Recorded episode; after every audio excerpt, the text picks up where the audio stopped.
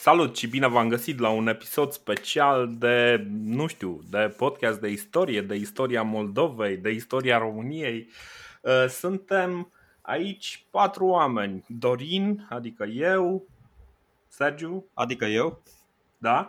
Uh, alături de noi este Călina de la Istoria României. Călina de la Cluj. Călina de la Cluj, așa. Băi, ăsta e nume de mână. Da, da, da, da, am și intenționat. Așa. Și Nathan, Nathan din uh, Republică, care ne, ne salută și el. Bună, bună toți, mă bucur să fiu cu voi. Bun, uh, ne-am strâns pentru că avem un singur, un mare lucru în comun, în afară de faptul că vorbim în română și ținem podcasturi.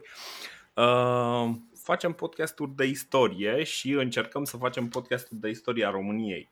Și hai să punem așa o întrebare de asta, nu știu cum să zic, icebreaker. Uh, de ce v-ați apucat de podcast? Uh, nu știu, Călina, hai să încep tu, că doamnele primele. Păi, doamnele primele, dar uite că vezi că eu am trac, eu sunt obișnuită să înregistrez, am un scenariu frumos, citesc. Ce nu-mi place cum nu a ieșit, scot. Și atunci live e mai greu.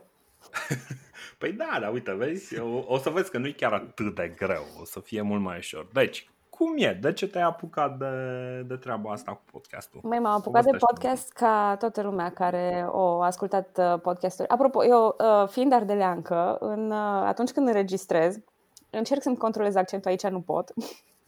Nici o problemă. Um, m-am apucat de podcasturi la fel ca, ca toată lumea care au ascultat um, podcastul lui, uh, lui Mike Duncan, Istoria Romei.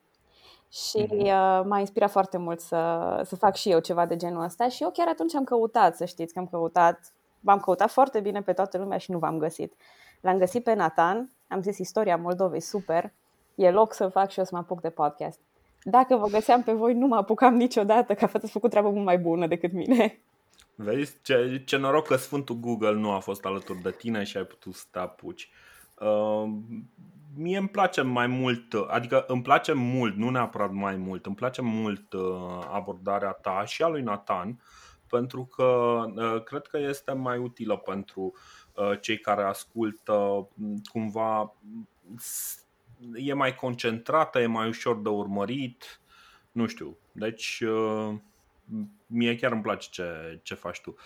Nathan, tu da, eu uh, de mulți, mulți ani tot uh, ascultam podcasturi de istorie, multe și diferite. Mm-hmm. Și de mai multe ori tot uh, căutam ceva pe pământurile noastre. Și așa cum nu am găsit nimic, știți, era o glumă că nu aveam ce citi și m-am apucat să scriu o carte. uh, deci am, am uh, bine, au apărut la mine mai mult timp liber și am decis să încerc să o fac.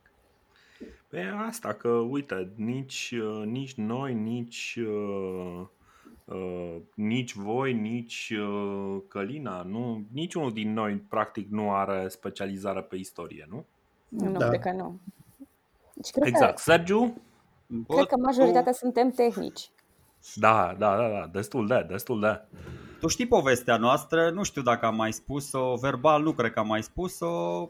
Noi ne-am întâlnit la un meci de fotbal, juca Foresta Fălticeni cu FC Brașov, era în toamna anului 2016 și Dorin, mă rog, adică eu, apropo de origini și da, o clujancă, un moldovean, eu am origini moldovenești cumva bucovinene, Dorin, tu parcă ai origini muntenești, nu dacă nu mă înșel. Exact. Da. Și vedeți, ne-am întâlnit în Transilvania ca să facem un podcast despre istoria României, ceea ce, na, apropo de unitate națională, da, fi fără grijă, Nathan, o să, o să includem și Republica Moldova în podcastul nostru, dar nu doar... Încercăm mai întâi să scăpăm de Republica Romană, că se ține Sky de noi și după aia ne apucăm și de Republica Moldova. Peste da, aia e ca o mlaștină. Am văzut... E o mlaștină, dar mlaștină plină de învățături, zic eu. Exact, exact. Da, și Dorin pur și simplu a, a scos uh, întrebarea asta din Joben. Bă, nu ai chef să facem un podcast? Că, na, știu că te pasionează, eu eram și bun cu numerele, cumva, cred că și acum țin minte toți anii, de la Basara până la Ferdinand, uh, știu între ce ani au domnit ăștia, îmi plăceau numerele, mi-a plăcut ideea și am zis, bă, e, e în regulă. Acum, na, nu vreau să-l periez pe, pe Dorin, dar uh, meritul a fost mai mult al lui la început.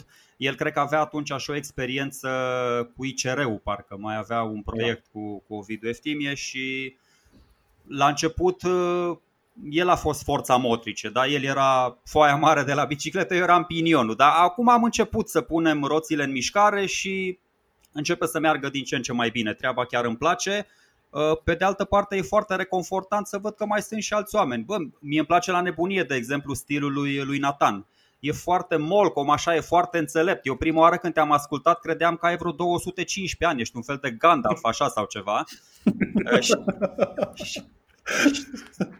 Călina, Călina e foarte, adică Călina e cea mai, uh, mi se pare, uh, arată asta de eficiență, mi se pare cea mai bună la ea, adică reușește să transmită în unitatea de timp cele mai multe informații și într-un mod foarte, foarte elegant, așa și foarte. Are și o voce extrem de, de clară, deloc accentuată ardelenește și bă, e fain, e fain să, să mă întâlnesc cu voi și să povestim na, vrute și nevrute. În, în principal bănuiesc că o să vorbim despre istorie, dar na, despre societate, că istoria e un, e un obiect din ăsta foarte, foarte imens.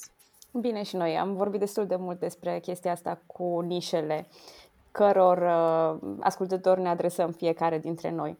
Și eu apreciez foarte mult tot ceea ce faceți toți de aici.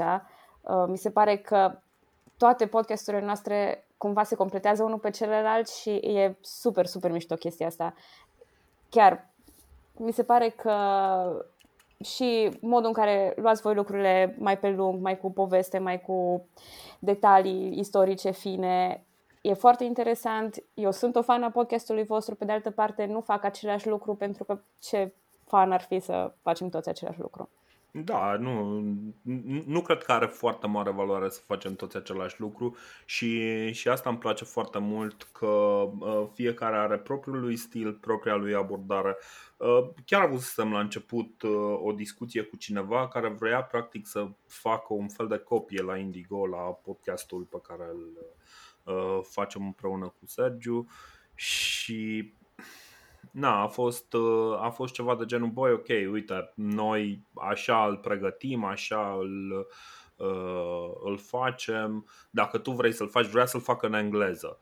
Uh, nu mi se pare foarte util, deși și eu recunosc că m-am gândit o vreme la, la a-l face în engleză. Hai să zic și eu povestea, povestea așa cum, cum o am eu de la mine. Povestea la mine e ceva mai lungă. Am, evident, am ascultat și eu Mike Duncan, o groază, am ascultat și uh, zi uh, Dan Carlin, așa. Evident, îmi scăpa în momentul ăsta. Uh, și uh, evident un pic de invidie acolo. Bă, stai un pic, nu există un podcast ăsta care să zică istoria României. Problema fiind că eu am început treaba asta din perspectiva unui uh, unui amator 100%, adică chiar nu aveam nici studii, nici, uh, nici măcar lecturile necesare în spate pentru a, uh, pentru a face așa ceva. Așa că uh, planul meu, dacă Sergiu zice că noi am vorbit în 2016, planul meu de fapt e undeva pornit cu vreo 2 ani înainte. Deci undeva prin 2014. De fapt, în timp ce plănuiam eu podcastul ăsta, am început un alt podcast care îi spune istoria culturală a României săptămâna trecută până în zilele noastre, pe care l-am făcut împreună cu um, uh, cu Ovidiu Eftimie, uh, Ovidiu Eftimie de la TNR. Și uh, noi acolo am avut alte planuri, aveam alte idei despre cum să facem podcastul respectiv. A fost un podcast care mi-a arătat de fapt dacă aș face un podcast de istorie, cum l-aș face. Pentru că în niciun caz nu am stat să mă gândesc, băi, nu am nici uh, rigoarea uh, tehnică a lui uh, Mike Duncan, nu am nici răbdarea să-mi scriu scriptele în felul în care face el, nu am nici uh, calitatea, nu știu, retorică a lui Dan Carlin și uh, nu cred că pot produce ceva la calitatea pe care o are Carlin și în schimb m-a prins foarte mult ideea asta de a avea conversații, conversații pe diverse teme. Și atunci, folosind experiența asta, învățând cumva să comunic în, uh, în înregistrări, alături de, de Ovidiu, uh, mi-am dat seama că, bă, uite, asta ar putea să fie o soluție. Eu, între timp, cumva am început să-mi pregătesc materialele, am început să citesc mai mult, să Uh, să-mi pregătesc lucrurile pentru că era clar, nu, nu eram, uh, nu eram încă gata să, să fac așa ceva. Da, deci I-am propus pentru, lui să... Scuză-mă că te întrerup, zi. pentru cine ascultă, poate nu știu, o intrat direct aici pe conversația asta și nu știe, nu a ascultat, să știți că e un volum de muncă fenomenal pe care trebuie să-l depunem și constant, săptămână de săptămână, să citim o groază de cărți, să citim o groază de surse, să ne uităm la filme, la... deci orice, orice efort de documentare uh, Uh, contează foarte, foarte mult pentru calitatea materialului pe care îl aducem ascultătorilor. Și, într-un, și la mine, într-un interval de 10 minute de înregistrare, intră foarte, foarte multă muncă de documentare și sper că știe toată lumea cât, cât de mult efort implică pentru noi uh, să aducem chiar și 5 minute, 10 minute de conținut audio. Chiar, chiar voiam să vă întreb asta. Așa. Cât, cât vă ia să vă pregătiți scripturile astea? Pentru că eu recunosc că pierd cel puțin, nu știu, 4-5 zile uneori pentru a, pentru a-mi lua niște notițe cât de cât coerente și pentru a mă simți cu adevărat stăpân pe cunoștințele mele, în așa fel și dacă s-ar evapora cumva scriptul respectiv și am fi obligat să susținem o, o discuție liberă, să, să aibă sens. Adică, na, la noi poate e un pic mai greu, că e, e greu de anticipat și de controlat în ce, în ce direcție se duce discuția, dar m-ar interesa, de exemplu, și, și la Călina și la Nathan, voi având scripturi din astea lungi cât o zi de post. Nu știu, îmi imaginez că scriptul lui Nathan are și 20 de pagini, A4. El are și episoade de peste o oră, aproape două ore. A fost două ore și ceva unul. Oh. Deci Fantastic. asta spun, cred că sunt 10-20 de pagini A4 și tot așa stai. Nu știu, dacă puteți să ne spuneți câte ceva, pe mine m-ar interesa bucătăria voastră uh, internă un piculeț. Uh, nu știu, cum vă pregătiți scripturile astea, ce, nu ce instrumente folosiți sau așa, dar bibliografia, nu știu, surse primare, istorici moderni, nu știu, care-i ponderea, uh, stilul, ați spus de unde se inspiră fiecare, dar uh, na, poate interesează pe, pe ascultătorii noștri, pentru că să știți, uh, și tipul ăsta care a încercat să ne copieze. Noi putem acum să spunem, da bă, uite, Dorin se ocupă de timeline foarte frumos, de introducere, stabilește celelalte momente ale subiectului, discutăm planul de bătaie înainte, adică putem să dăm toate detaliile astea și poate chiar o să le facem, dar e foarte munca, munca propriu-zisă, cum spunea și Gălina, e foarte grea. E, nu, trebuie să ai chiar multă voință și fără asta nu poți să, chiar dacă ai vrea să copiezi și ai toate datele pe hârtie, e greu să, să faci o chestie de genul ăsta. Călina, da, da, povestești da. tu? Cred că oricum o să difere între, între noi doi abordările, chiar dacă ne seamănă probabil tipul de muncă pe care îl depunem. Dar n-aș vrea să-l întrerup pe Dorin, care început să se ne povestească și era în punctul culminant al poveștii. Scuze, și am sărit scuze. eu, am sărit eu cu o observație și am sărit spre alt subiect. Da. La, lasă, e, e ok, e ok. Nu că mie, mie îmi place, tocmai de asta îmi place stilul conversațional, pentru că încet, încet ajungem acolo unde vrem. Uh, eu am exercițiul ăsta și de la podcastul de istorie, pentru că la podcastul de istorie mai avem momente în care cumva eu stabilesc time, timeline-ul, știi? Și după aceea vine Sergiu și zice niște lucruri incredibil de interesante, dar care n-au nicio legătură cu timeline-ul meu, știi? Și atunci trebuie să lăsăm lucrurile alea să meargă și după aia mă vezi că eu readuc în discuție cele chestiile pe care le discutam acum 10 minute. Oricum, uh, deci, uh, ca idee, tot așa, uh, am, am făcut pregătirile astea și chestia este că eu eram ferm convins că, băi, inițial o să încerc să fac o înregistrare de unul singur. Am făcut o înregistrare de 5 minute cu un articol nelegat de istorie și mi-am dat seama în momentul respectiv că nu am nici răbdarea, nici autocontrolul de a înregistra de unul singur.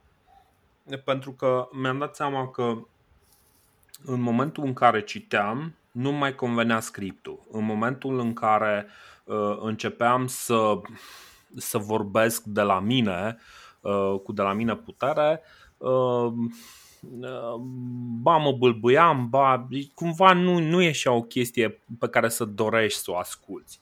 Și atunci uh, decizia pentru mine a fost uh, destul de simplă. Bă, uite, am exercițiu unui podcast conversațional, hai să fac un podcast conversațional. și cu cine. Acum, cu cine au fost, au fost mai multe încercări de a găsi pe cineva, dar cumva, băi, nu, nu mergeau.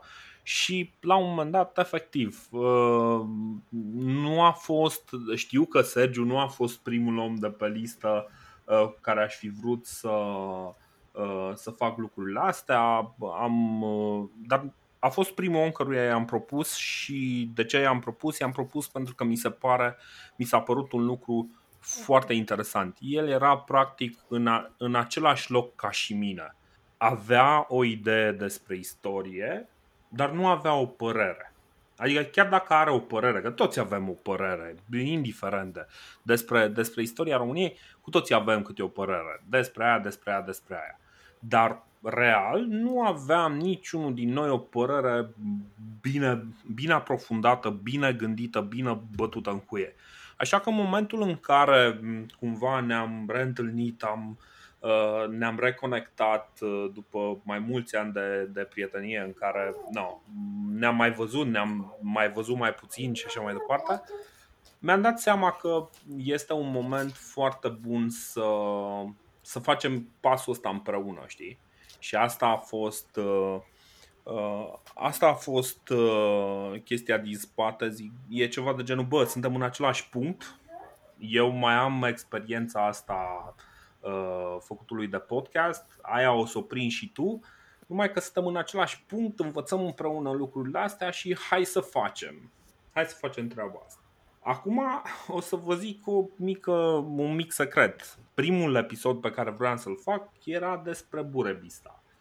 Uh, cum a ajuns acesta printr-o...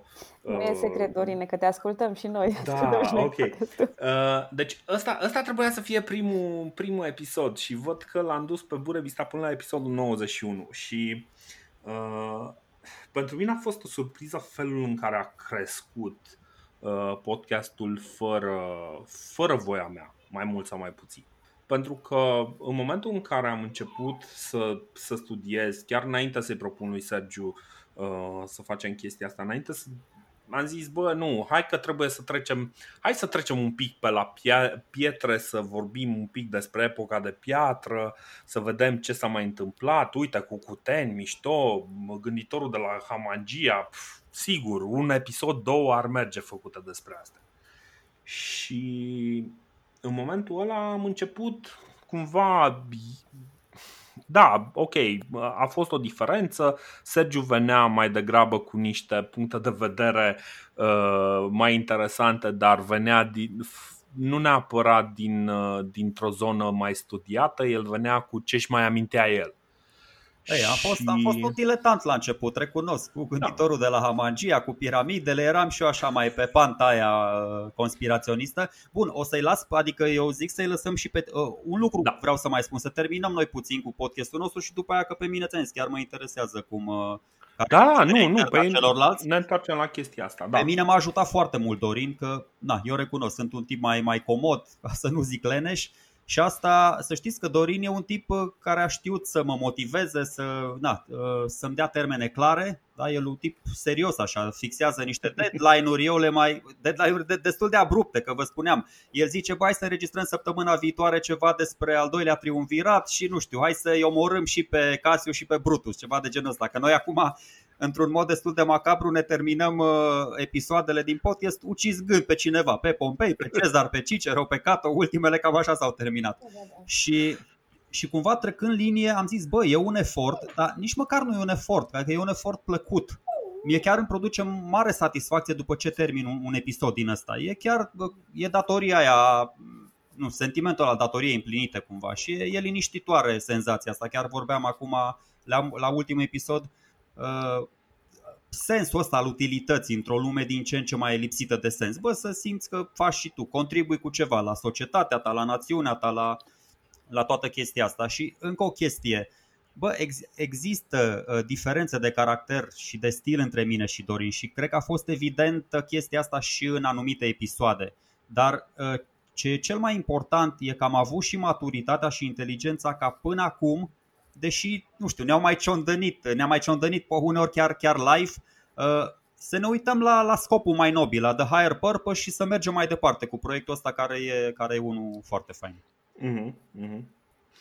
Uh, nu știu. Uh, da, eu, eu ți-am spus, eu sunt hai... foarte curios să știu, Nathan, cum își, nu știu, băi, da. aveți, uh, unde registrați acasă sau aveți studiouri cu cofraje pe pereți sau nu știu, ți-am zis chestii din astea, bibliografia, cât stați uh-huh. vă, până vă pregătiți un episod, uh, na, cât mai multe detalii din astea.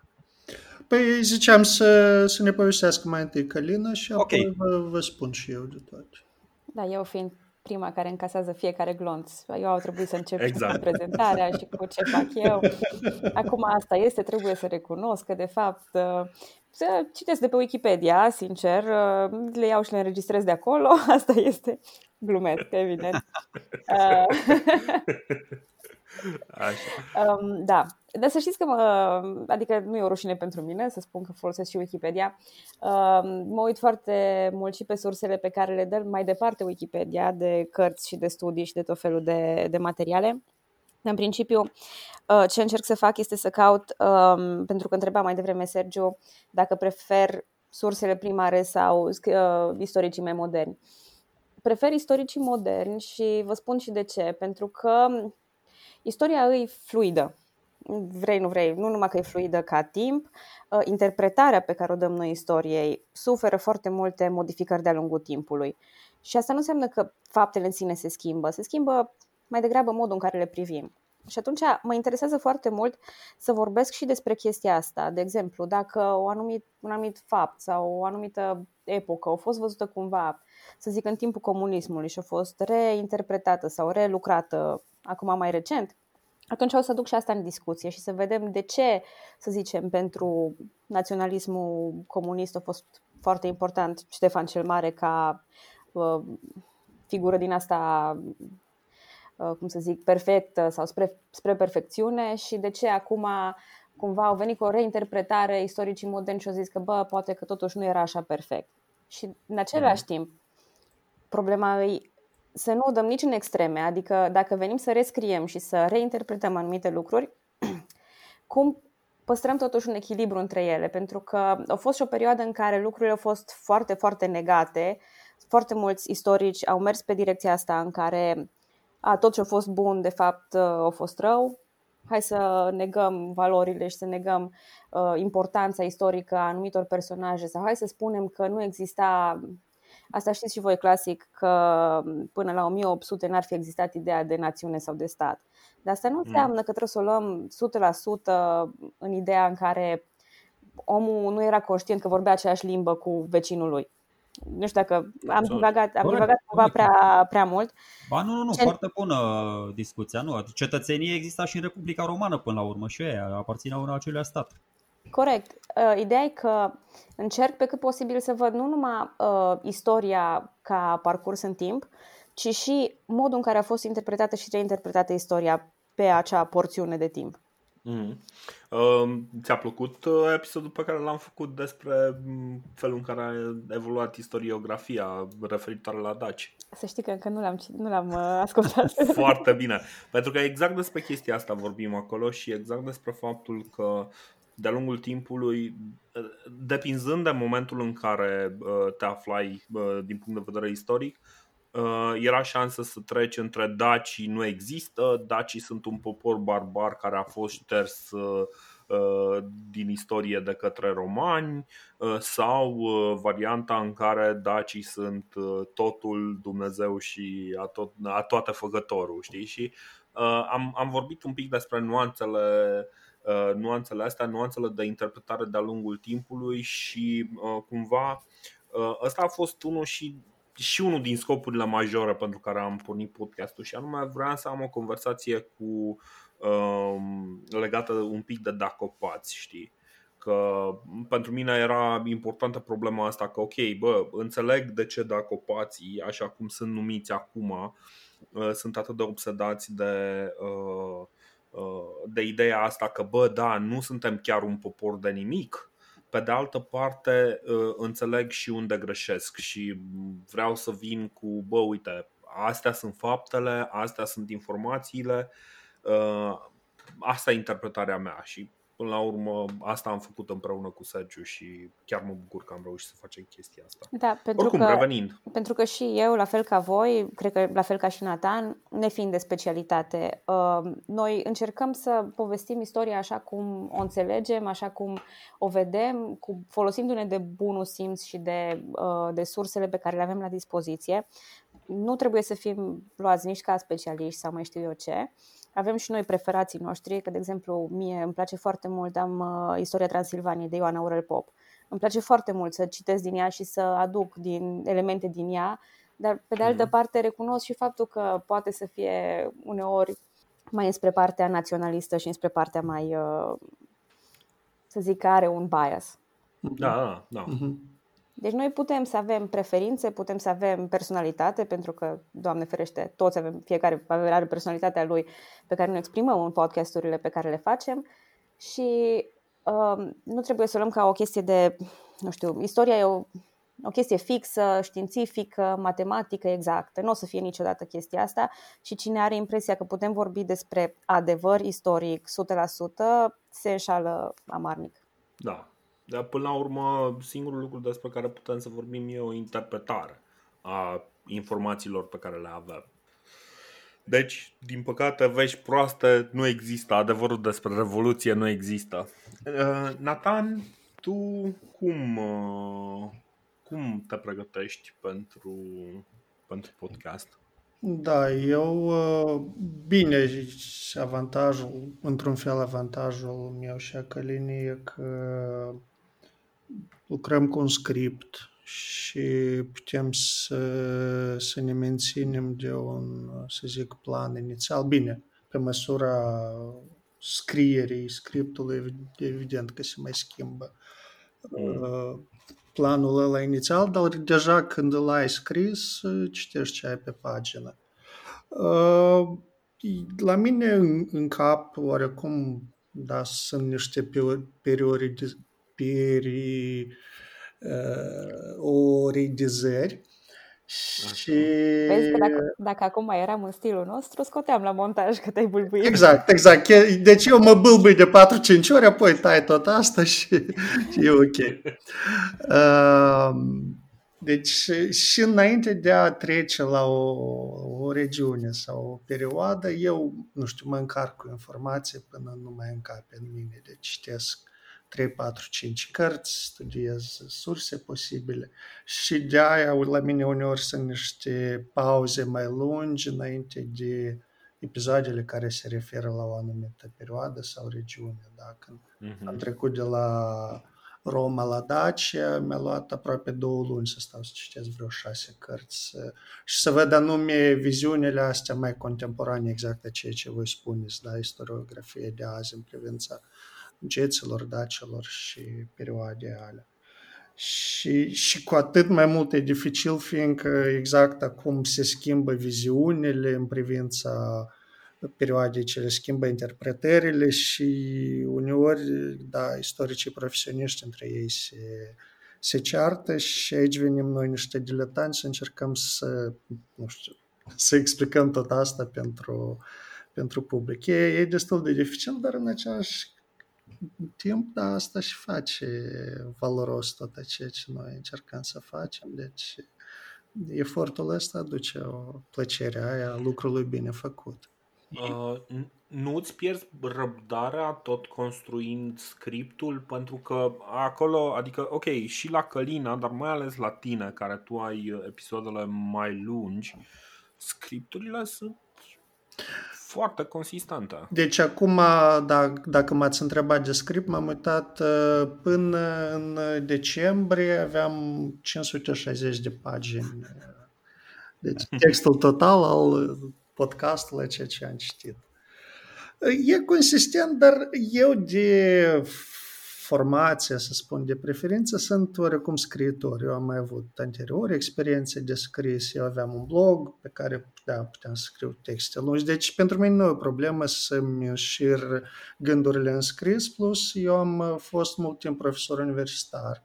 Și iarăși am experiența asta de a, nu știu, de a explica unele chestii mai pe înțelesul studenților, să zic. Deci, probabil chestiile astea și poate natura mai mai introvertită sau mai răbdătoare, nu, nu am probleme să stau și să scriu, da, și de obicei durează seriile, că de 2 ani de când cu podcastul, prietenii foarte rar mă, mai reușesc să mă scoată în oraș, fiindcă seriile eu stau și studiez, citesc sau scriu, scriu tot.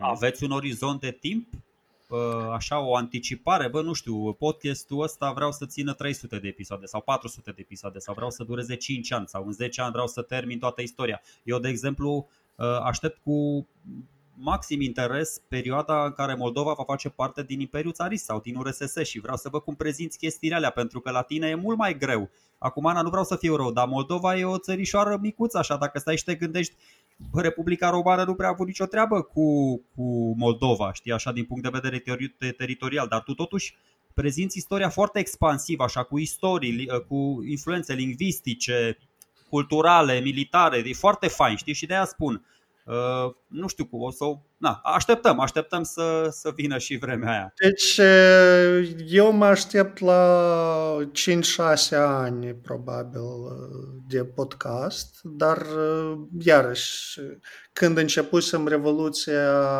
da, din Republica Romană, la mine în cap erau trei episoade și s-a întins pe jumătate de ani. Deci nu coincid intenția inițială cu rezultatul final.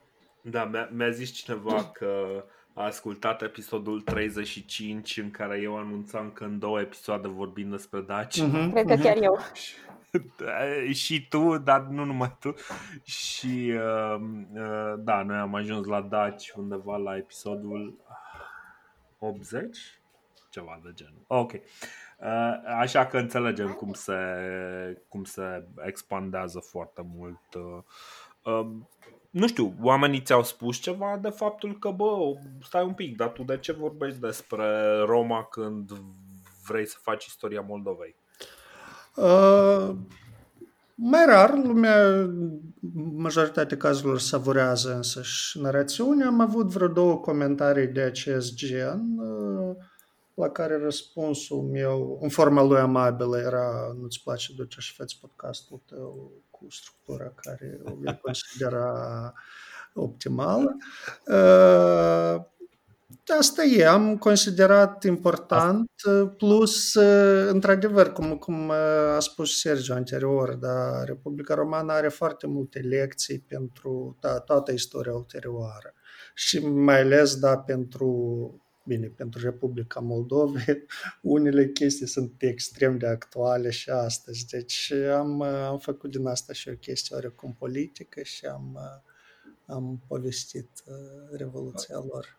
După ce epuizăm discuția asta despre, ne mai spune și Călina poate ceva, ne mai spune și Dorin, chiar m-ar interesa un piculeț cum vezi, că eu m-am interesat despre tine, și bă, am aflat niște chestii, nu știu, tu ai fost și consilier al guvernatorului Băncii Naționale a Moldovei, nu? Cred că și al primului ministru, când era Gaburici, sau, sau greșesc? Da, ă, am fost consilier al prim-ministrului și acum sunt consilier al guvernatorului Băncii. Exact, deci na, fără să intri foarte mult în detalii, m-ar, m-ar interesa cum se vede politica Republicii Moldova din Moldova, pentru că noi din România o vedem foarte denaturat, știi? Na, eu, sunt, eu sunt apropiat cumva de Republica Moldova așa sufletește și sunt un unionist convins, ca să zic așa, dar na. Și, mă rog, fără să intri în jocuri politice, mă mai interesează câte ceva despre jocurile intelectuale, că am citit că ești un mare fan și despre chestia asta și, na.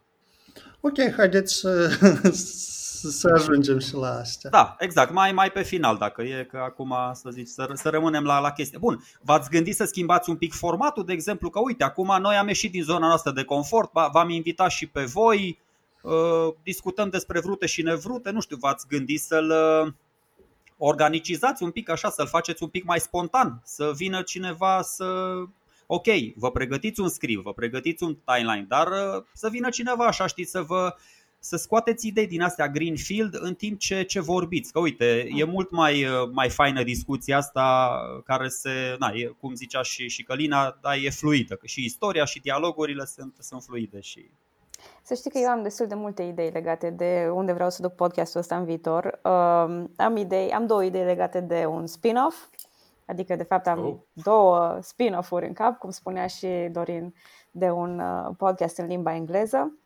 Și cealaltă ar fi, uh, pentru că eu am un copil de 3 ani de zile, astăzi face 3 ani de zile, chiar la mulți ani. La mulți ani. La mulți ani, la mulți Mersi, ani. mersi. Um, și pe măsură ce crește, aș vrea să-i ofer și lui varianta asta în care uh, istoria României să-i fie pusă sub forma unor povești, unui podcast uh, făcut special pentru copii. Deci asta ar fi a doua Mhm. idee. Și pe de altă parte, da, mi-ar plăcea și mie să merg cumva spre zona asta de content milenial, ca să-i spun așa, uh, în care să am, să zic, Q&As cu, uh, cu fanii, ca să zicem așa, în care să răspund live la unele întrebări probabil sau la detalii care mi se cer legate de, de ceea ce am uh, vorbit. Cel mai aproape am ajuns uh, cu episodul cu episodul 11, cred că a fost, sau 13, uh, Adendum, s-a numit, în care am reluat câteva dintre subiectele pe care le-am discutat și am adus câteva mm, explicații în plus unde au, f- mai, unde au mai fost întrebări și pe care le-am primit uh, pe parcurs și din feedback-ul pe care l-am primit de la, de la oameni. Mhm. Cam, uh, Chiar cam și, acolo. și, și ceva remarcabil, adică, uh, cam cum, cum e perceput, cum e... Uh, ca- cam ce fel de lucruri, ce fel de feedback ai primit? Uh, a vorbit și Nathan mai devreme despre, despre feedback-ul pe care îl primim de la oameni. Uh, acum, cuvântul ăsta de feedback uh, poate fi un feedback mai util sau mai puțin util. Uh, sunt foarte multe persoane care au și impresia că sunt stăpâni peste conținutul pe care vii și îl expui tu Mhm. uh, și o să încerce cumva să-l uh, hijack, nu știu dacă acum folosesc mai mult Da. de engleză pe la gură. Um, încearcă cumva să, să se facă stăpân peste conținutul tău în modul în care să-ți explice ei că, fai, au ei o idee genială și următorul tău episod trebuie să fie așa scris și să povestești despre chestia asta în felul următor. Chestii care nu-i tocmai ok. Pe de altă parte, sunt oameni care vin și spun și îți dau feedback, indiferent dacă e pozitiv sau negativ, e feedback care te ajută pe tine ca m, autor al conținutului ăstuia să vii cu idei noi și cu, și cu moduri noi de a te exprima pentru, pentru ascultători. Mhm.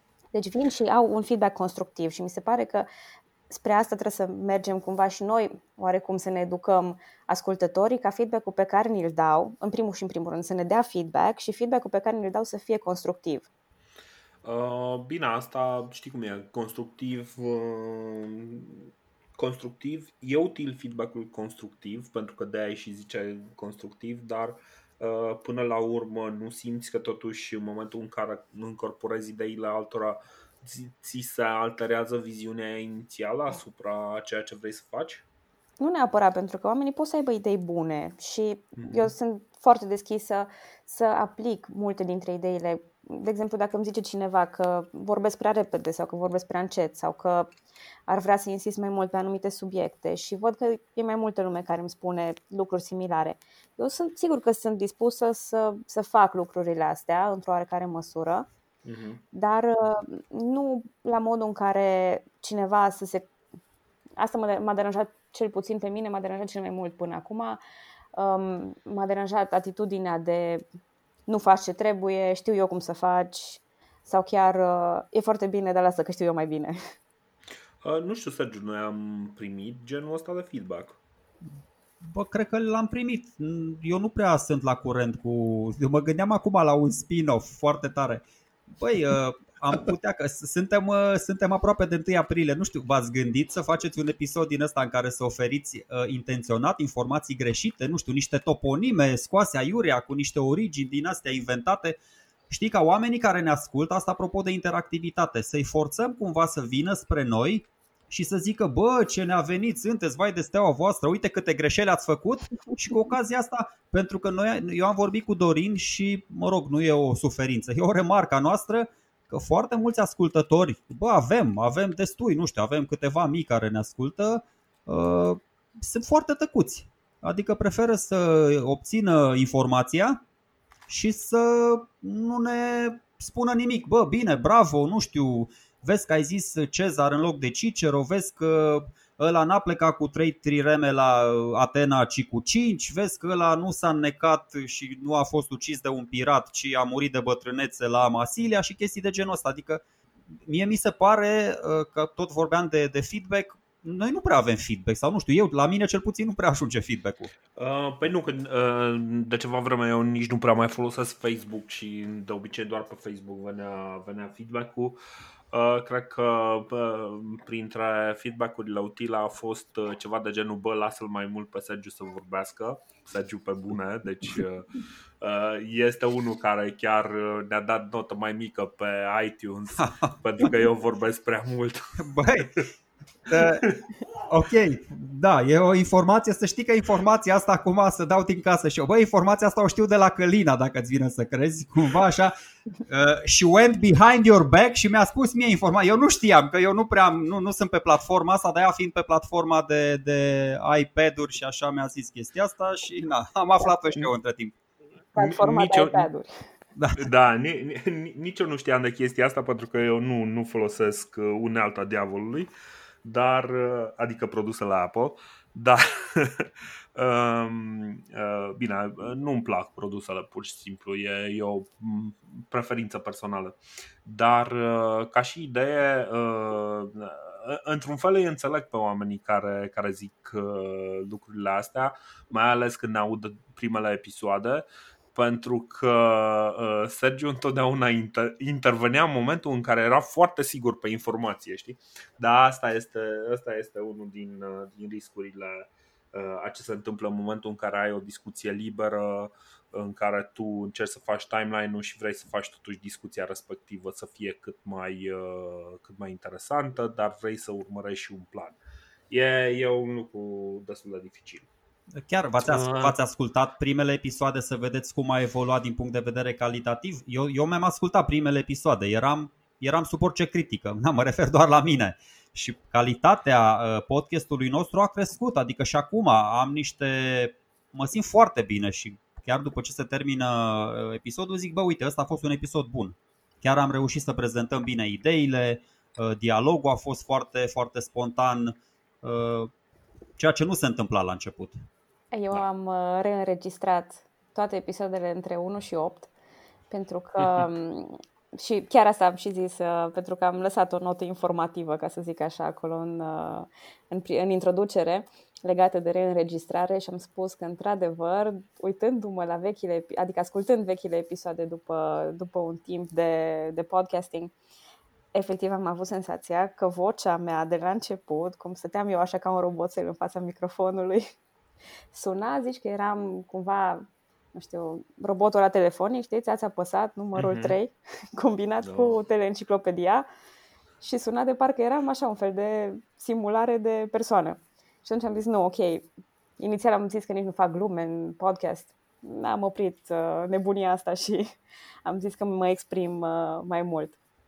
Băi, exista un robot, acum că uh, tot vorbea, exista un robot telefonic unde puteai să suni ca să afli cât, uh, câte ceasul și el zicea la semnalul următor va fi ora, nu știu, 14, 48 de minute, 15 secunde. Bing!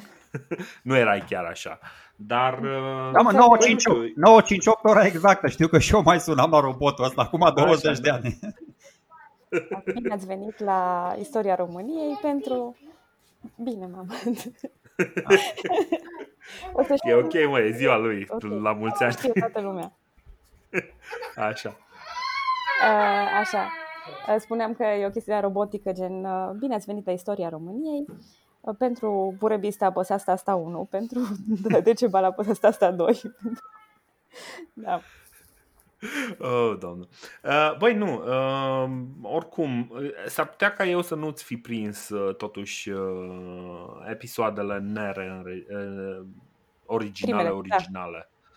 Că, nu știu, în momentul în care am ascultat uh, primul episod de la tine, primele două sau trei episoade, ceva de genul, că a, evident, înainte să, să le pun ca recomandare celor care ne urmăresc și pe noi pe Facebook, uh, am zis, bă, nu recomand așa, ia, hai să vedem despre ce e vorba, știi? uh-huh. și am ascultat și nu, adică chiar da, mi s-a părut erau foarte... Deja, erau deja reînregistrate, sigur. E, e posibil, adică no, nu știu. În orice caz, mă bucur uh, și, și asta cumva uh, am mai auzit, uh, bă, stai un pic, ce faci, încurajezi concurența? Nu e concurență, că materialul e tot ăla. Dacă vrei să-mi faci concurență, poți să pui mâna să citești o carte și, și mi-ai făcut concurență, e clar. Um... Apropo de specificitățile fiecărui podcast, vreau să-i pun o întrebare lui, lui Nathan, că am observat că folosește coloana sonoră de la, de la Ciuleandra. Și Ciuleandra, nu știu, oricum ai dat și dacă te referi la Liviu Rebreanu și la Maria Tănase, sunt, uh, sunt românești, nu sunt moldovenești. Mm, voi faceți deosebire românești, moldovenești? Do- doar Sergiu, pentru că Sergiu are un, un, uh, un umor foarte ciudat. Nu, uh, nu, băi.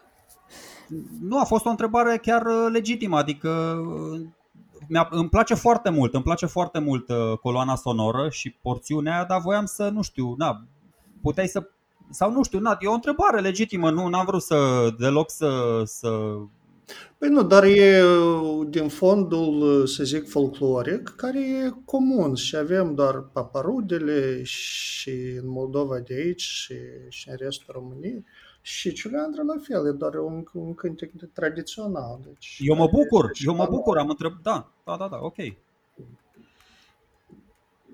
Nu, uh, băi, deci uh, oricum înțeleg întrebarea și știu că nu a fost uh, Uh, făcută, uh, pusă cu răutate, dar uh, da, momentul a fost un pic amuzant.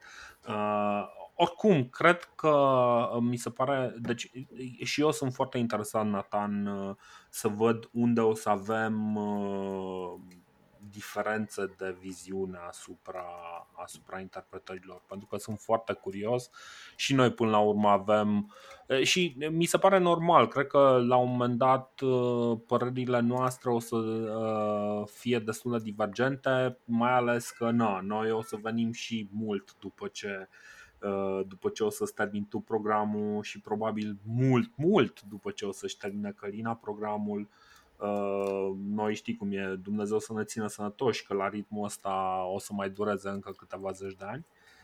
Uh, uh apropo de interpretări, eu uh, încerc să să-mi țin interpretările mele pentru mine și de mhm. obicei, mm-hmm. dacă sunt mai multe, să zic, viziuni, bine, pe antichitate e destul de simplu, e, în majoritatea cazurilor există un consens mai puțin între dacopați și istorici, dar în linii mari, știți cum antichitatea e bătută în cui, acolo nu prea sunt multe chestii de interpretat. Într-adevăr, în, da, în, să zic, veacurile noastre întunecate, când nu se știe ce a fost cu noi mii de ani sau timpurile mai apropiate, când da, au, împărțit, au început toate aceste împărțiri teritoriale, evident că aici sunt multe interpretări diferite, multe viziuni diferite, Uh, ideea mea e să mă mențin de partea faptică, istorică, fiindcă uh, acesta a fost chiar unul dintre scopurile de ce am început podcastul la noi în Republica Moldova. E, e foarte polarizat, bine, foarte polarizat totul, sunt uh, în linii mari, dar două mari curente, să zic, nostalgici, proruși și pro-europeni, deși e o simplificare foarte mare să o spun. Și, practic, totul este văzut și interpretat prin, prin aceste prisme. Și ideea mea, și foarte des apar niște informații, să zic, false sau ușor alterate, care uh, sunt apoi folosite în politică, în discursul public și așa mai departe. Și dacă în cazul da, României cele mai mari, să zic, probleme cu care vă confruntați luptă cu dacopații, care e căzlie, dar, dar e o problemă, într-adevăr. La noi sunt niște chestii mult mai, să zic, actuale, vitale și care au un impact curent pe ce cum votează lumea, cum cum interpretează lumea evenimentele și așa mai departe. Și mhm. scopul meu era anume să încerc să dau doar fapte fără interpretări. Pentru ca cel, da, și un să zic, și un pro-rus și un pro-român, să-și facă interpretările lor de cel puțin partea faptică să fie una adevărată și corectă. Da. Și partea asta cu interpretările, eu, eu da, încerc să citesc cât mai multe surse și când sunt câteva viziuni asupra ceva, eu menționez toate, toate viziunile. Eu desigur că am părerile mele și destul de puternice în majoritatea cazurilor, dar dacă și le expun, spun că e doar părerea mea. Noi oricum mm-hmm. nu o să mhm. putem sta niciodată prea departe de controversă, pentru că eu, multe dintre subiecte sunt foarte apropiate și foarte aplicabile și zilelor noastre și multe dintre rănile istorice, ca să zic așa, nu s-au închis sau s-au închis doar aparent sau încă, să zic, cauzează discuții între oameni și discuții în contradictoriu. Eu tocmai am terminat de înregistrat, încă n-am montat și n-am publicat, deci nu mă țineți la socoteală cu asta. Uh, vă dau un spoiler, ca să zic. Um, am terminat de înregistrat episodul despre istoria maghiarilor și stabilirea lor în, în bazinul carpatic. Uh-huh. Acum, um, genul ăsta de subiecte, am și zis de la bun început, sunt controversate și eu știu for a fact că eu ce am învățat la orele de istorie ca româncă și ce am învățat colegul meu uh, care a făcut istoria și în limba maghiară, uh, colegul meu de la lucru, uh, discutam despre chestia asta și ne-am dat seama că învățasem lucruri complet diferite pe care eu le luam drept fapte și pe care el le lua drept fapte, dar complet diferite. Deci, oricum, la un moment dat se va ajunge la controversă și atunci e bine să prezentăm, să zic, toate uh, aspectele, părerile și cum ar putea fi ele interpretate. Eu de încerc de fiecare dată să mă și scuz dacă este vreo, vreo informație pe care o aduc și poate fi interpretată sau poate să jignească pe cineva sau poate să supere pe cineva în vreun fel. Noi nu avem intenția asta ca podcaster, nu vrem să supărăm pe nimeni și nu vrem să ne urcăm lumea în cap pentru unele lucruri pe care le spunem, dar vrem să aducem informație și vrem să o prezentăm cât mai corect și cât mai nepărtinitor posibil vorba lui Nathan. Am observat chestia asta, că sunteți un pic mai sub... Noi, de exemplu, ne, mă rog, poate avem nu, nu știu, curajul ăsta, avem inconștiența să spunem uite, acum vin doar cu părerea mea, asta e părerea mea și nu, da, nu vreau să fac rău nimănui. Voi sunteți un pic mai subtil, mai subtil când uh, exprimați, că și la Nathan îl ascult cu atenție și îmi dau seama că acolo uh, așa gândește lucrurile, dar nu o spuneți cu subiect și predica, nu spuneți, bă, așa văd eu lucrurile, nu am informații destule. Uite, apropo de asta, Spunem puțin cum arată istoria Moldovei, un manual, un manual de istoria Moldovei. Asta ar fi foarte interesant. Nu știu, aveți romanitatea, cum e pe prezentată perioada aia, nu știu, când Moldova se împarte în două sau... Uh... Deci, uh, uh, există, să zic, istoriografia sovietică, când era clar, dar românii erau niște slavi care nu știu de unde au luat limba română. Pe teritoriul Basarabiei, în genere, au fost totdeauna doar popoare slave și apoi au fost colonizați de, de maramureșeni. În, deja după independență, la noi mult timp s-a predat istoria românilor. Și Acum, ultimii ani, marea luptă exact merge pe, pe această chestie, fiindcă se predă oarecum istoria uh, românilor uh, integrată și bine cu mai multe detalii pe Basarabia, pe Republica Moldova. Și eventual din 1812 este narațiune paralelă pentru, pentru ambele părți.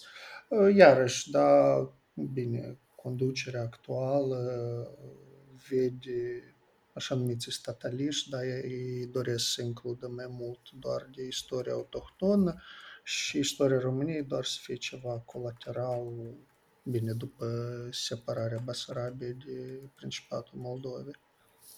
A existat, pentru amuzamentul meu, a existat un uh, discurs legat de imperialismul român Desigur, desigur, imperialismul da. român, da. jandarmii, da, ce cum românii ne-au ocupat în 18 uh, și tot așa. Vai de mine, noi care suntem niște pașnici și n-am purtat niciodată războaie de cucerire. Da, da mi, mi se pare amuzant pentru că exact asta e. Uh, deci, în uh, felul în care se predă istoria României, uh, nu există episoade în care noi să fi ieșit cu un bocan, cu un bocăncel în afara graniței țării. Nu, nici gând. Niște derapaje. De altfel, de exemplu, uite, despre, despre felul în care ajung românii până la Budapesta în 1919 sau despre felul în care sau uh, cadrilaterul, nu? Sau cadrilaterul. Astea sunt niște, niște lucruri care sunt povestite așa. Bă, s-a întâmplat, deodată au fost la noi. Nu știm cum s-a întâmplat. Episodul 1919 nici nu există. Deci uh, ăla chiar nu există. Deci după, după al doilea război mondial, cel puțin noi cum am făcut uh, istoria, a fost ceva de genul. După primul război mondial, uh, am fost uniți toți și a fost bine o vreme. Nu, apropo, la noi există da. un discurs destul de, să zic, uh, bine, la cei care îi pot numi antiromâni, despre ce că decizia de unire care a luat-o sfatul țării la noi a fost uh, pe fonul armatelor române care erau în uh, Basarabia.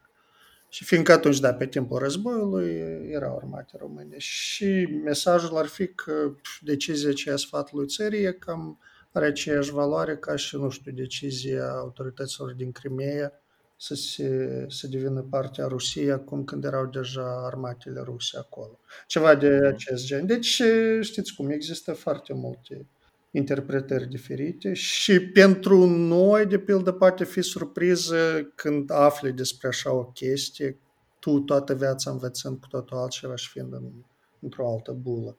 Bă, și mai am o curiozitate. N-a reușit nimeni să mi-o uh, satisfacă, să mi-o potolească până acum. De ce nu aveți ieșire la mare?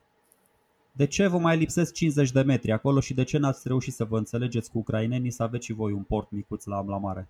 La care mare?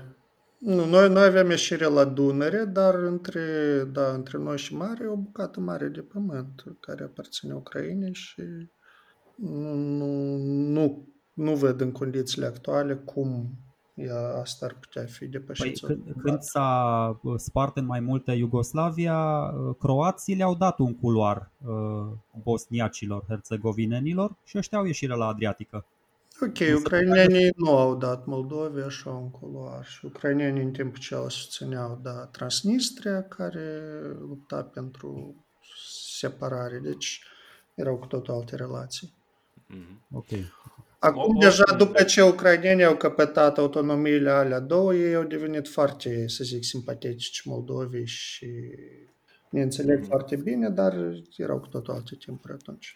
Mm-hmm. Nu, nu știu, deci recunosc că o să, o să aștept cu, cu nerăbdare episoadele în care o să vorbești despre lucrurile astea, pentru că, sincer, pe lângă faptele propriu-zise, care probabil o să le regăsim și noi în cărți de istorie, sunt foarte curios de viziunea cuiva care e acolo și care a trăit chestiile astea mai mult sau mai puțin live. Știi? Deci da. asta, asta mi se pare că o să fie foarte interesant, dar da, de-abia... La fel și eu aștept, aștept episoadele voastre să, să aflu să aflu ce veți spune voi despre aceasta.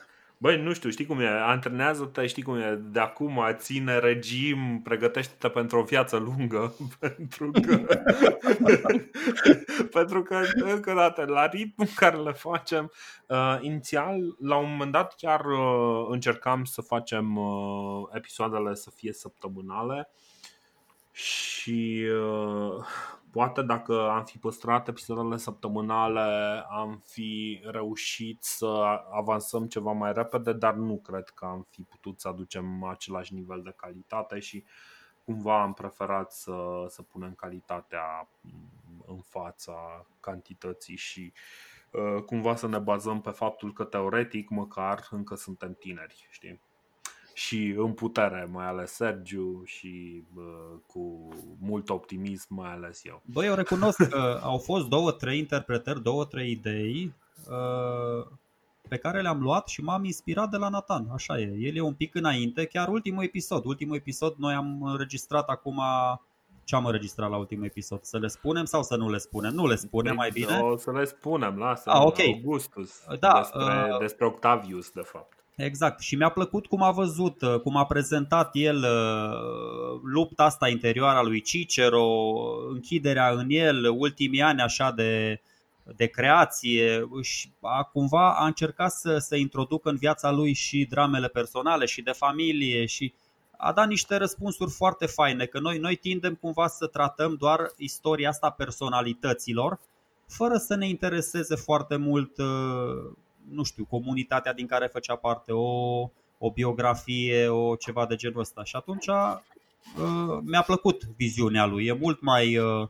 mult mai umană și mai profundă. Și Să știi Da, că v-am o Să... să... că am încercat și noi să-i dăm o m, latură umană. Păi, uh, inițial eu la, eu la început ți-am zis, cum eram eu bu- cu numerele, mă gândeam, bă, 40.000 de moldoveni uh, împotriva 100.000 de turci, n-aveau cum să-i bată. Puneam 40.000 la numărător, 100.000 la numitor, tăiam zerourile și dădeam 4 la 10.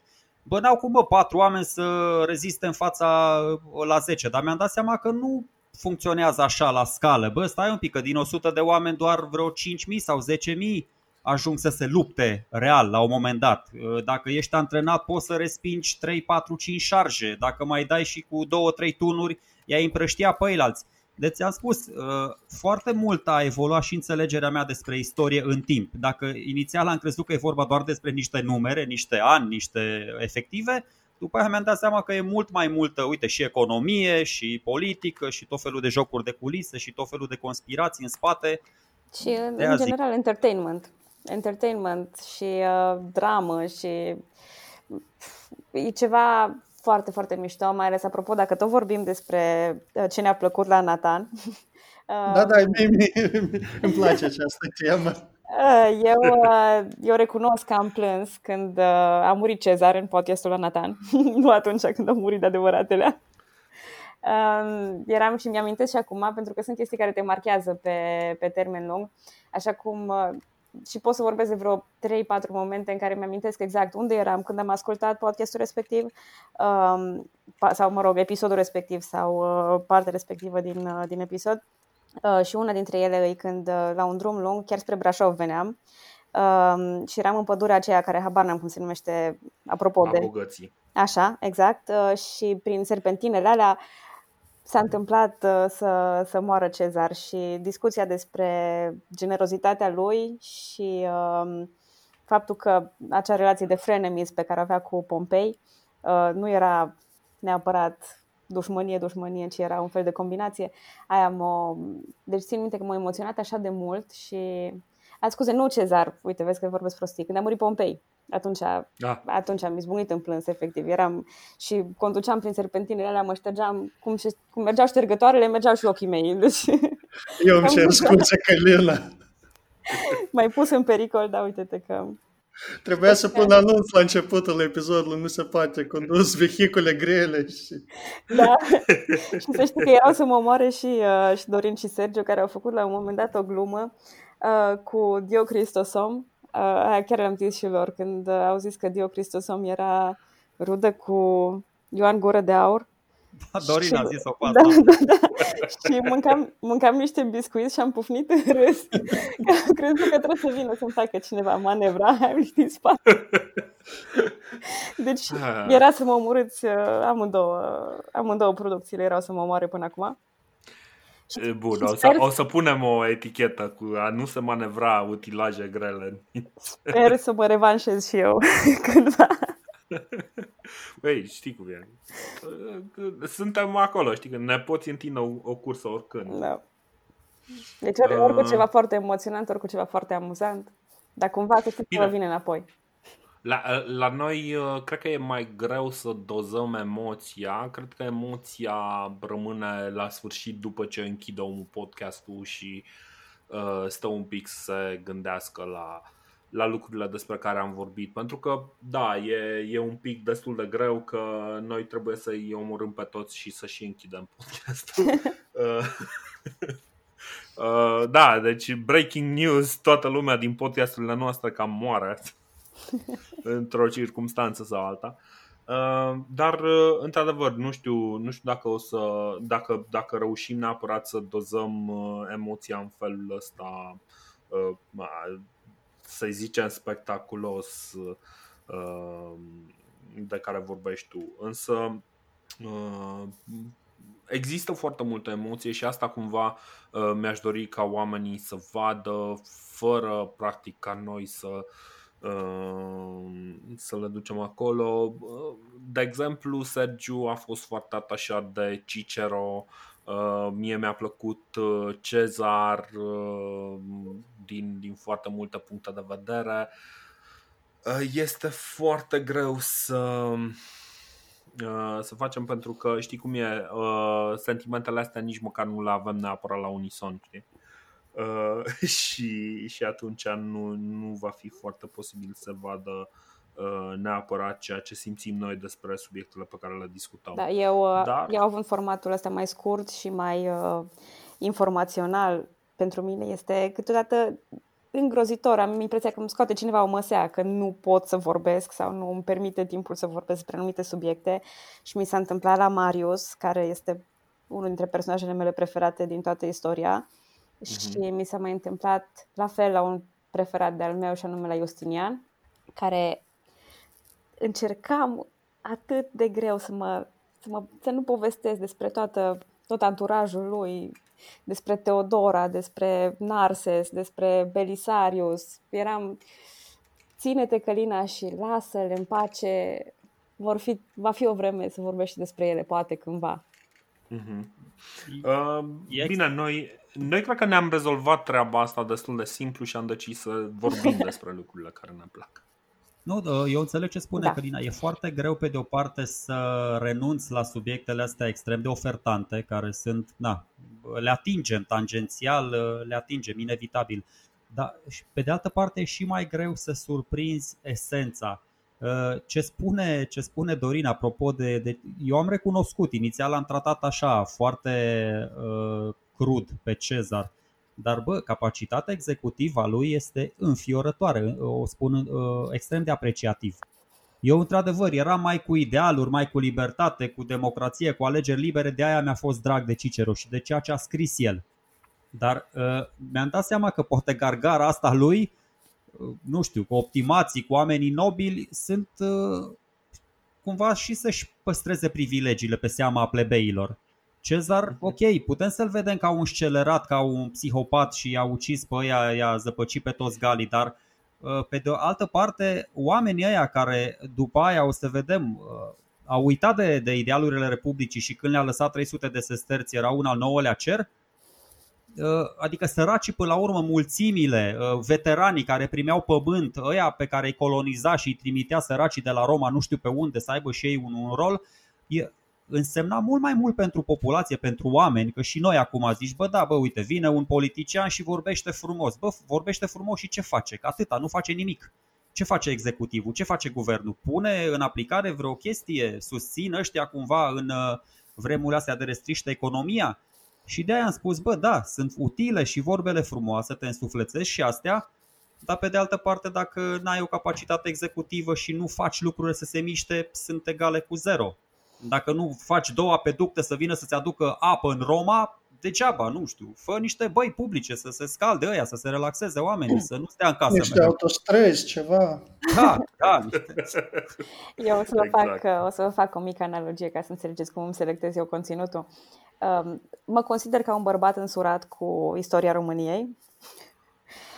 și anume, eu trebuie să fiu atent la istoria, trebuie să fiu atent la nevoile istoriei României și să mă preocup doar de ea și de, um, de specificul ei și de problemele ei și um, să mă abțin cât mai mult de a mă uh, vrei, nu vrei, apar tot felul de prietene de ale ei în peisaj care arată foarte bine, sunt foarte apetisante și ofertante vorba voastră, dar uh, nu pot să mă ating de, de subiectele respective. Doar Ungaria și gata, da? Deci că poți, poți, dar în intimitate, să nu afle neapărat. Mai ales că nu se uită niciodată.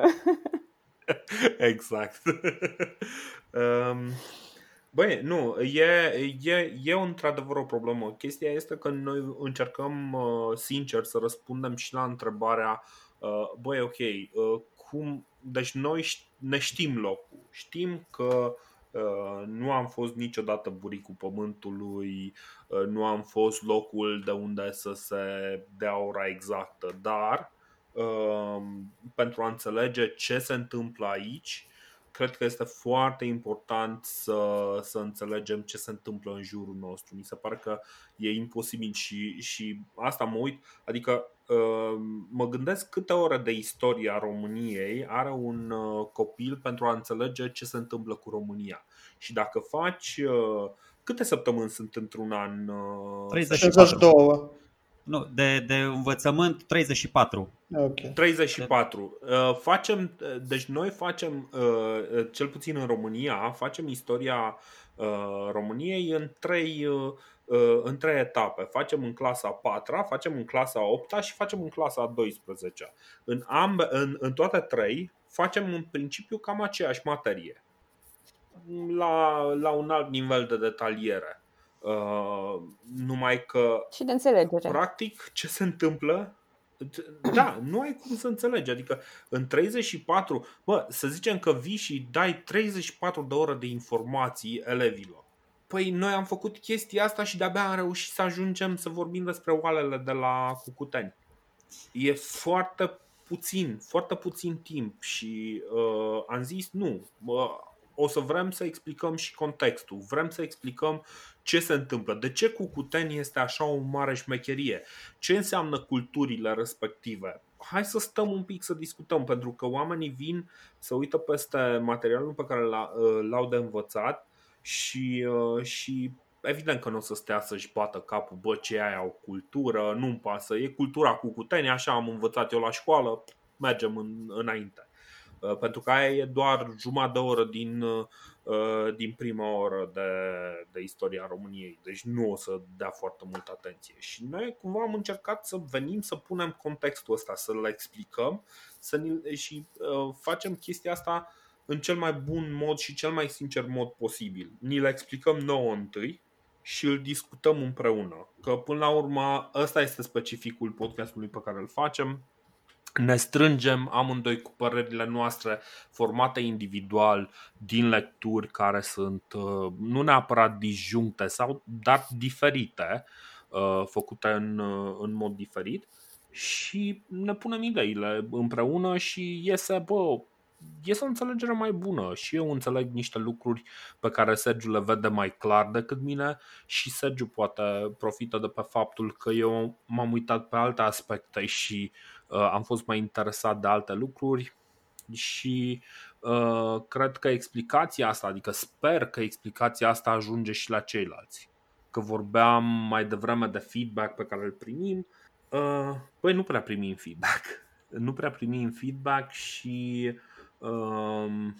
Până la urmă, no, noi o să rămânem uh, dedicați uh, proiectului pe care l-am început și anume este istoria României așa cum o vedem noi doi dar uh, asta înseamnă că ne supunem și riscului de a greși împreună, colectiv, știi?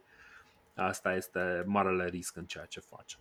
Păi, apropo de ce spuneai tu, cât de relevant, cât de relevantă considerați istoria asta foarte veche? Ok, ea se repetă într-adevăr sub o formă sau alta, dar uh, merită insistat chiar așa de mult totuși pe culturile alea dacă sunt atât de îndepărtate? Nu, eu, eu știu, știi care e paradoxul? Uh, comuniștii ăștia, tratând istoria din punct de vedere cronologic, eu na, țin minte că am învățat și toți, cred că, bine, Nathan, eu și cu Dorin am învățat după manuale comuniste, Paradoxul era următorul. Uh, epoca comunistă era la sfârșitul manualului și niciodată elevul nu ajungea să învețe despre ea nimic. Că se termina la, uh, nu știu, la Carol al II-lea sau înainte de regalitate sau la Cuza Vodă și la obținerea independenței și România Mare. Eu n-am învățat niciodată, dacă vă vine să credeți, istorie comunistă. Habar n-au.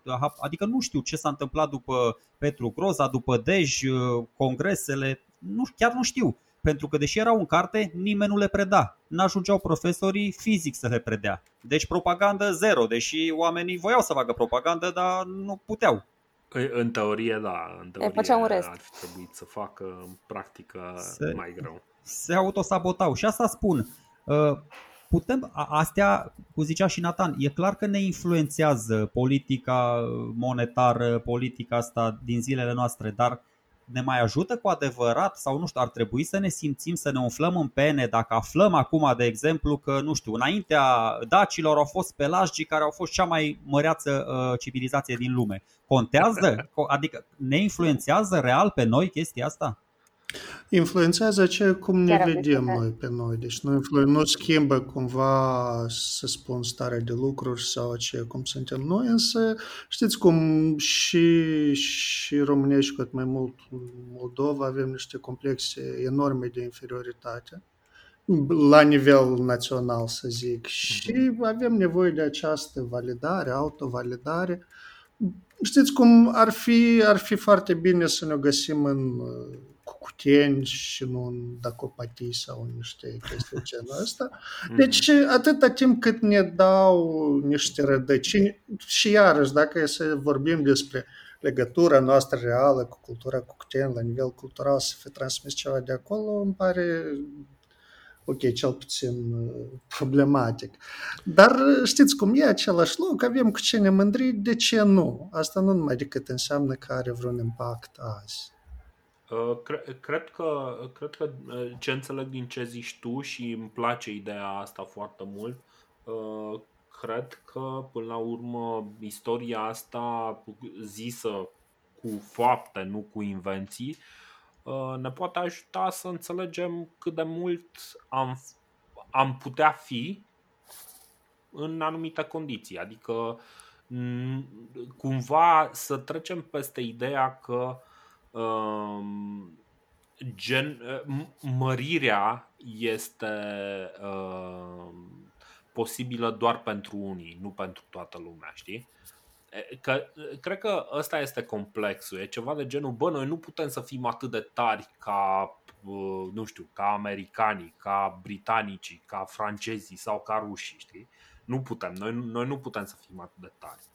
Și cred că uh, cumva ar trebui, chiar și uitându-ne un pic peste, uh, peste ce se întâmplă, să înțelegem că până la urmă fiecare comunitate, de la cea mai mică până la, uh, până la cea mai vastă, are propriile probleme, propriul său ciclu de dezvoltare și uh, chiar dacă nu, nu o să fim noi cei mai tari, putem să fim suficient de puternici cât să îndeplinim până la urmă rolul funcțional ăla de a-i face pe oamenii care trăiesc aici mai fericiți, știi?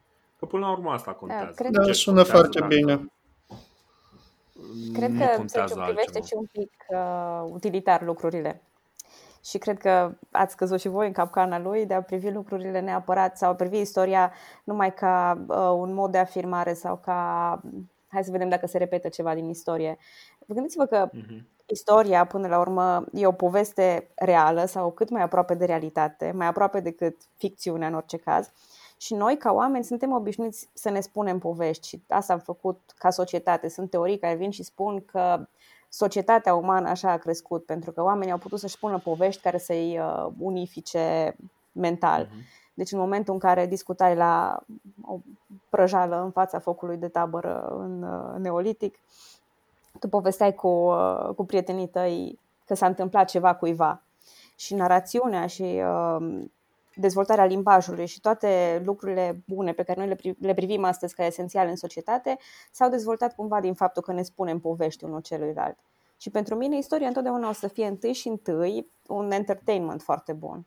Adică dincolo de hai să ne justificăm noi, să ne simțim mai bine că suntem români sau moldoveni sau ce suntem, dincolo de hai să vedem dacă nu cumva seamănă Republica Romană cu Republica Cehă sau cu altceva, Uh, pentru mine întâi, o, întâi și întâi o să fie o poveste și o poveste interesantă tocmai pentru faptul că e reală și foarte multe lume mi-a spus că ori ascultând podcast, ori povestind lucruri legate de istorie sau mituri, măcar mituri istorice, uh, au rămas uimiți că lucrurile astea chiar s-au întâmplat sau chiar că sună super interesant, chiar pe bune, din ce film vorbesc, știi? Uh-huh. Uite, uh, aici e o chestie, cred că de... Nu, bun, nu, termină ideea și după aia... nu, vreau să dau un exemplu, că am pățit așa legat de Comodus, povesteam cu niște colegi de la lucru uh, câteva dintre nebuniile pe care le-au, le făcut el ca împărat și m-a întrebat că, pe bune, din ce film a fost asta? Și zic, din ce film? Din istoria romană și documentat și e drept cu asteriscurile de rigoare că unele lucruri au mai fost și înflorite, dar e, face parte din istorie și se uitau la mine de parcă, pf, serios, chiar? Da, chiar, pentru că noi nu ascultăm sau nu avem răbdare. Ni se pare că uh, istoria e o chestie, o înșiruire de ani, de bătălii și de date seci și nu ne gândim că sunt acolo povești adevărate și povești super interesante care merită ascultate, știi? Așa e, mm. sunt povești super adevărate, super interesante, dar uh, dau seama acum uh, cât de cât de sensibil e subiectul ăsta politic. Mă uit și la, uite, denumirea Republica Moldova, uh, Former Yugoslavian Republic of Macedonia, Republica Cehă. Deci oamenii ăștia au vrut cumva tocmai ca să, să nu, nu știu, să nu o confundăm. De ce nu se numește doar Moldova? Ca să nu o confundăm cu provincia Moldova, nu? Și să nu devenim exact, noi mai exact. sensibili. Sau de ce nu se numește acum Macedonia? Ok, vezi grecii foarte supărați că macedonenii l-au furat pe, pe Alexandru cel Mare. Bă, ia, să, numiți-vă Macedonia de Nord, că dacă nu, nu intrați în NATO și nu intrați în Uniunea Europeană și așa mai departe. Deci este clar că există aceste sensibilități istorice. Întrebarea mea era așa, că uneori mă mai simt bun, și eu deznădăjduit. Uh, Călina? Scuze, continuă. Da, zic, eu n-am negat uh, faptul că sunt sensibilități și că istoria are și o valoare practică, utilitariană, dar pentru mine cel puțin, întâi și întâi va fi entertainment și abia apoi vor fi uh, aplicabilitățile istoriei. Mm-hmm. Da. Eu mă uit, na, acum nu vreau, cer scuze dacă atunci asta a fost un pic de, deci cu, cu Ciuleandra, îmi place Ciuleandra și îmi place Moldova, v-am spus, chiar sunt un unionist, dar uh, văd un pic, simt un pic de deznădejde când văd așa, adică dacă sunt în esență, sunt un pragmatic și îmi dau seama că o țară mică aflată așa între o placă turnantă din aia, aflată între mai multe interese, n-are cum să sfârșească bine. N-are, adică nu o să fie, nu știu, mi-ar plăcea să mă înșel din tot sufletul, dar Moldova, na, probabil că de aia e și, cred că e chiar cea mai săracă țară din, din Europa, dacă nu mă înșel. Da, e cea mai săracă nu o să, n-o să aibă cum să își schimbe statutul ăsta decât, nu știu, dacă se mai naște un Ștefan cel Mare și face o politică din asta tot așa uh, extraordinar de vizionară și cu un singur dușman o singură dată, cu ceilalți se aliază și nu știu, se duce uh, la Moscova și după aia vine la București și la Stambul și la Viena și face o chestie de... Dar în, în alte situații și având în vedere uh, na, datele probleme astea reale, și acum putem să ajungem un pic și să ne spună Nathan cum e, cum e politica aia din Republica Moldova, cât de, nu știu, cu toate problemele alea care sunt, noi, noi, noi nu le percepem, de aia spunea și Dorin. E foarte interesant să aflăm perspectiva unui moldovean, pentru că din România, din România eu așa percep lucrurile, deși sunt unii oameni foarte entuziaști, ca, ca mine de exemplu, uh, cumva nivelul de interes începe să scadă, o ia pe o pantă descendență față de Republica Moldova și deveni din ce în ce mai indiferenți față de ea. Lasă bă, ăia deja sunt de 30 de ani, se descurc pe, pe cont propriu, n-au decât să se descurce, asta e. Sergiu Dacă... zice că ne-am, uh, ne-am distanțat social de Republica Moldova. da. Dacă ne iubeau așa de mult moldovenii, veneau cu brațele deschise la noi. Da, așa le place și lor să fie cu fundul în două luntri și ea mai bine să-i lăsăm în, în plata Domnului na, tu, tu cum vezi lucrurile, Nathan? Păi Nathan tocmai ți-a zis că el nu vrea să-și dea cu părerea, el vrea doar adevărul istoric. Lasă-mă, nu vrea să-și dea cu părerea în podcast, dar așa într-o discuție liberă poate să-și dea cu părerea. Da, da, e înregistrată și nu, nu știu dacă... Ah, ok, e... ok, ok. Am înțeles. Deci dacă vrei, discu- discutați după despre chestia asta. Nathan, dacă deci... vrei răspuns, dacă nu vrei, nu răspunzi. Eu râd. deci, uh, Există a, a venit, fa- da, a, există... venit băiatul ăsta să dea cu piciorul, știi? Să tot zic, bă, că Moldova, că nu știu ce, zine, Nathan, zine și te strânge acolo, dar te, te, te ajut eu dacă pot. dacă... Uh, există păreri diferite și da, foarte multă lume vede situația exact cum o vede și Sergiu și dacă nu prea sunt șanse singuri și iarăși sunt opinii diferite ce de făcut mai departe. Uh, sunt foarte mulți care ar dori să încerce să, să vedem dacă ne descurcăm singuri. Uh, e, uitați-vă, uh, mediul în care trăim, însă și lumea de azi e atât de schimbătoare că să încerci să faci planuri pe 5-10 ani înainte la nivel geopolitic îmi pare destul de uh, riscant, fiindcă, bine, cine până în 2014 s-ar fi gândit că Crimea ar putea să treacă la Rusia și în așa o formă. Deci e o, e o situație foarte tricky și exact cum, cum a spus Sergiu, Moldova este prins în, în toate aceste jocuri și destul de puține depind de, de moldoveni. Și nu e vorba doar că nu ar putea cumva să-și manifeste, să zic, voința, dar mai sunt și toate chestiile astea de propagandă din toate direcțiile și de post-truf și de rețelele sociale care Uitați cum au schimbat alegerile în Statele Unite și în Marea Britanie și ce să mai vorbim de micuța Moldova care e chiar sub coasta Rusiei. Deci nu știu ce va fi, nu știu ce ar fi bine să fie,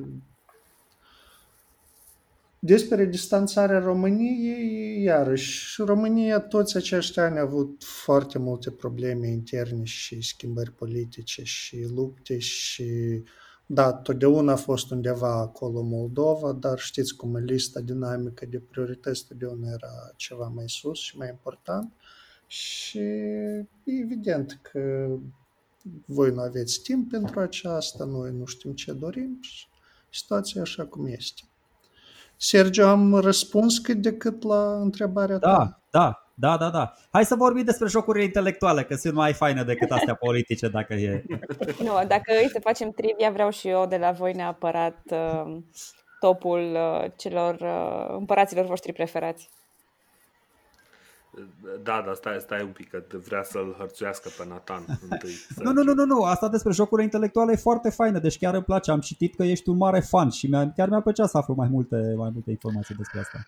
Deci, pe timpul sovietic exista un joc, așa numit Ce unde când, care era televizat și e un format destul de simplu, da, stau șase oameni la o masă, le se pun întrebări, au câte un minut pentru fiecare întrebare. Întrebările nu sunt de cunoștință, sunt mai mult de, să zic, logică, deci eventual bazată pe cunoștința generală și conține în sine tot de ce ar fi nevoie să poți răspunde. Și chestia asta, bine, a prins și la noi. Noi avem un club moldovenesc de jocuri intelectuale și deci, datorită lui, de pildă, eu am, văd careva viitor în Moldova, fiindcă noi avem acolo câteva sute de tineri extrem de inteligenți, extrem de talentați, pe care, da, îi vedeam o dată pe săptămână cum le lucesc ochii și a, f- a fost o chestie faină, am participat din partea Moldovei la campionatul mondial de de jocuri intelectuale și am fost cu echipa mea pe locul 18, ceea ce e foarte bine, în 60 și ceva, deci nu știu ce să vă mai spun. Foarte fain, uite, asta, asta, uite, e chiar o chestie interesantă. O să caut și eu, să mă interesez, că și eu cu Dorin mergeam într-o vreme la un, la un quiz din ăsta și, mă rog, aveam și ceva probe practice, tot așa, dar, na, era exact în genul ăsta, adică lucru în echipă, cu un capitan în care, na, decideam, bă, care e răspunsul corect, ne consultam și era, era o chestie faină așa de, de Basarabenii din București, din Cluj și din Iași organizează replica acestor jocuri pe acolo, prin campusuri. Deci dacă vreți mm-hmm. o să mhm. vă dau niște linkuri sau niște informații sau vă dau niște pachete de întrebări să vedeți despre ce e vorba. Ah, și mai bine, și mai bine. Dar să ne dai și răspunsurile. Așa. da. Uh, stai, stai un pic, că mai ridicați o problemă interesantă, Călina. Ce, ce ziceai? Că am pierdut întrebarea. Da, eu am, apropo de trivia, Apropo de trivia, era lista mea cu cei mai buni împărați romani și mă gândeam că ar fi interesant pentru ascultătorii noștri să vadă cam pe ce teme ne putem certa noi. Păi e, e cineva care nu-l pune pe Traian pe primul loc, că doar îi apare și nimnul Absolut. nostru. Cum să? Absolut, eu l-am pe Augustus. Traian e Aoleu. pe locul 4 la mine. Păi, dar Traian tot, pe stai locul puțin, patru. tot, toți erau Augustuși. Toți erau. Care dintre Augustus? Că toți erau Octavian. Augustus. E, Octavian. Octavian, mă. Aoleu, ăla era jumate republican, jumate uh, princeps, nici nu știi dacă era chiar împărat. Eh, hai, treacă de la mine, lasă, hai, bine, hai să zicem. Băi, nu. Există, există un motiv pentru care uh, în momentul în care vrei să faci un compliment unui împărat roman îl comparai cu Augustus și cu Traian. Din punctul meu de vedere, Traian și Augustus pe primele două locuri întotdeauna o să bată, dar uh, cu Augustus uh, un, un pas în față pentru că mie mi se pare că fără el m, ideea de, de imperiu nu ar fi existat, adică ar fi rămas aceeași republică certăreață și, uh, și pusă pe scandal fără să ai un proiect un proiect mai măreț de atât. Pentru că aia suntem și, și uh, împreună cu Sergiu noi acum suntem în perioada în care explorăm exact tema asta. Uh, Augustus, uh, practic, uh, din uh, băiatul ăla bolnăvicios devine, devine omul care să devină model pentru ideea de conducător în, uh, pentru romani. Idee care este dusă mai departe încă 1400 de ani. Um, deci, din punctul meu de vedere, Augustus primul, Traian close second, pentru, pentru că a reușit să, să stabilizeze, să pună ordine în, în Imperiu și să, să pornească uh, în mod real acea perioadă de bunăstare uh, din, uh, din secolul 2.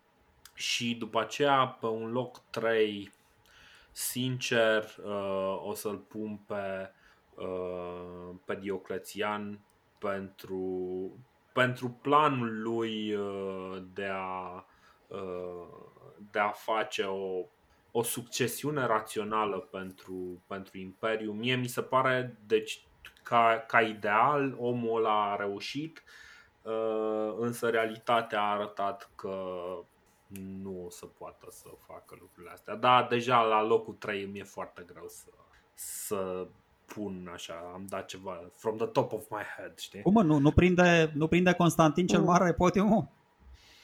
Băi, nu știu ce să zic. Constantin cel Mare, mai degrabă Justinian l-aș pune. Justinian mi se pare... Dar el e roman? Da, cum să nu. Sunt romani până la Constantin. Constantin a 14-lea? Ei, a- ăla. Toți sunt, uh, toți sunt uh, romani. De asta zic.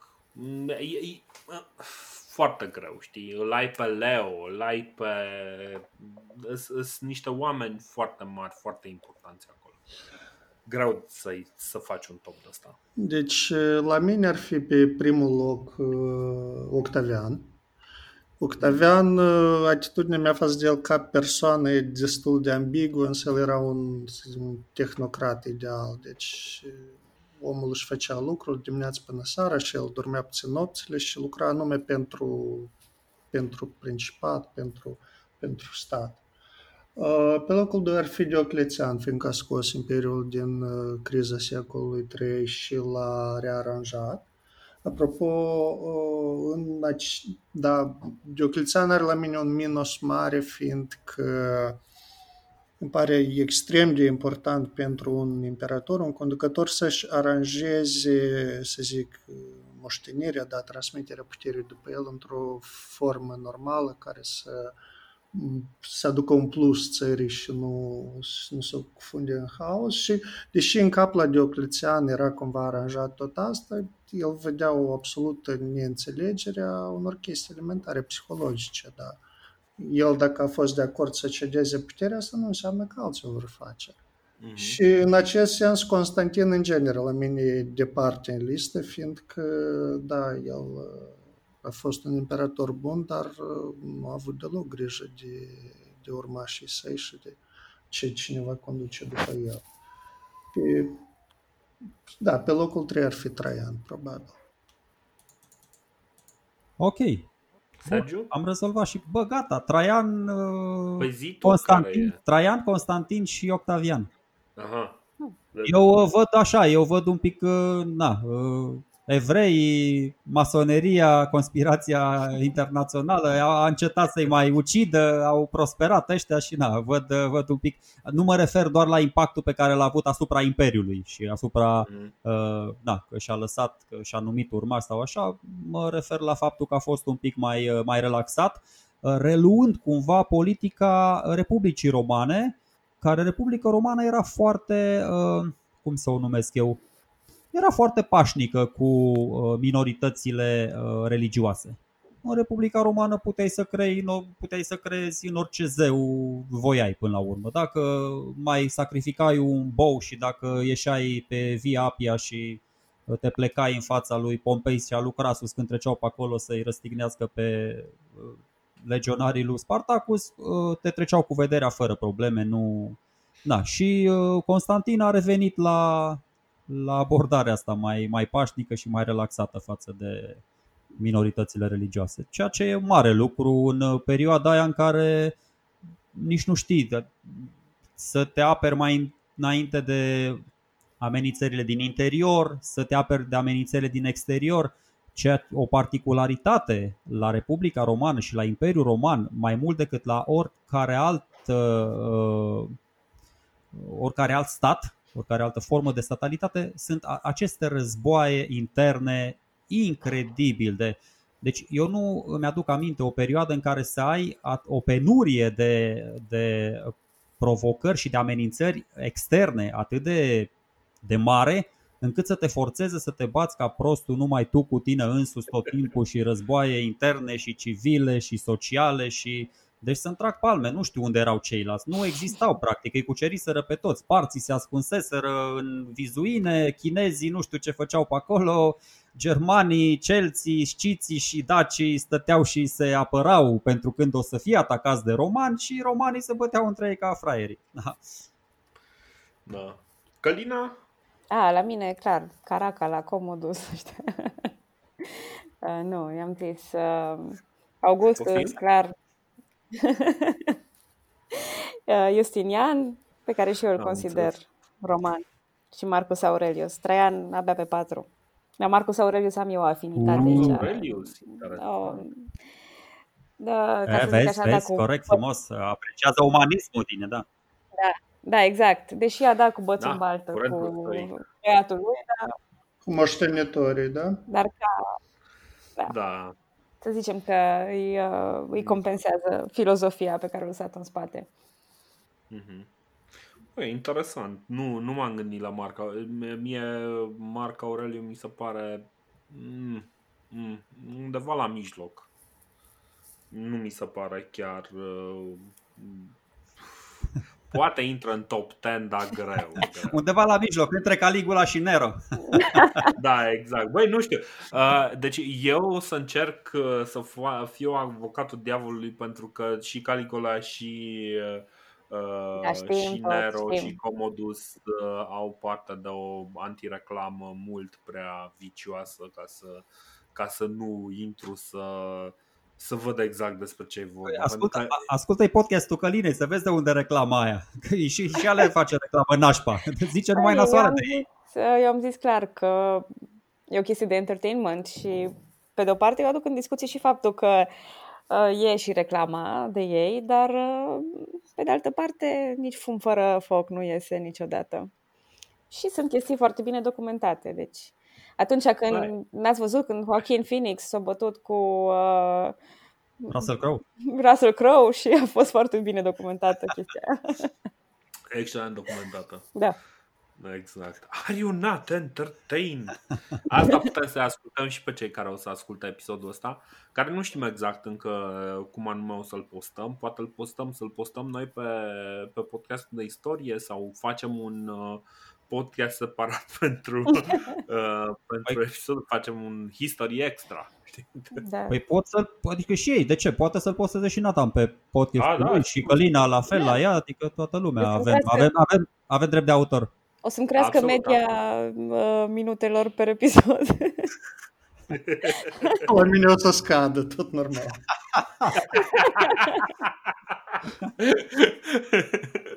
da.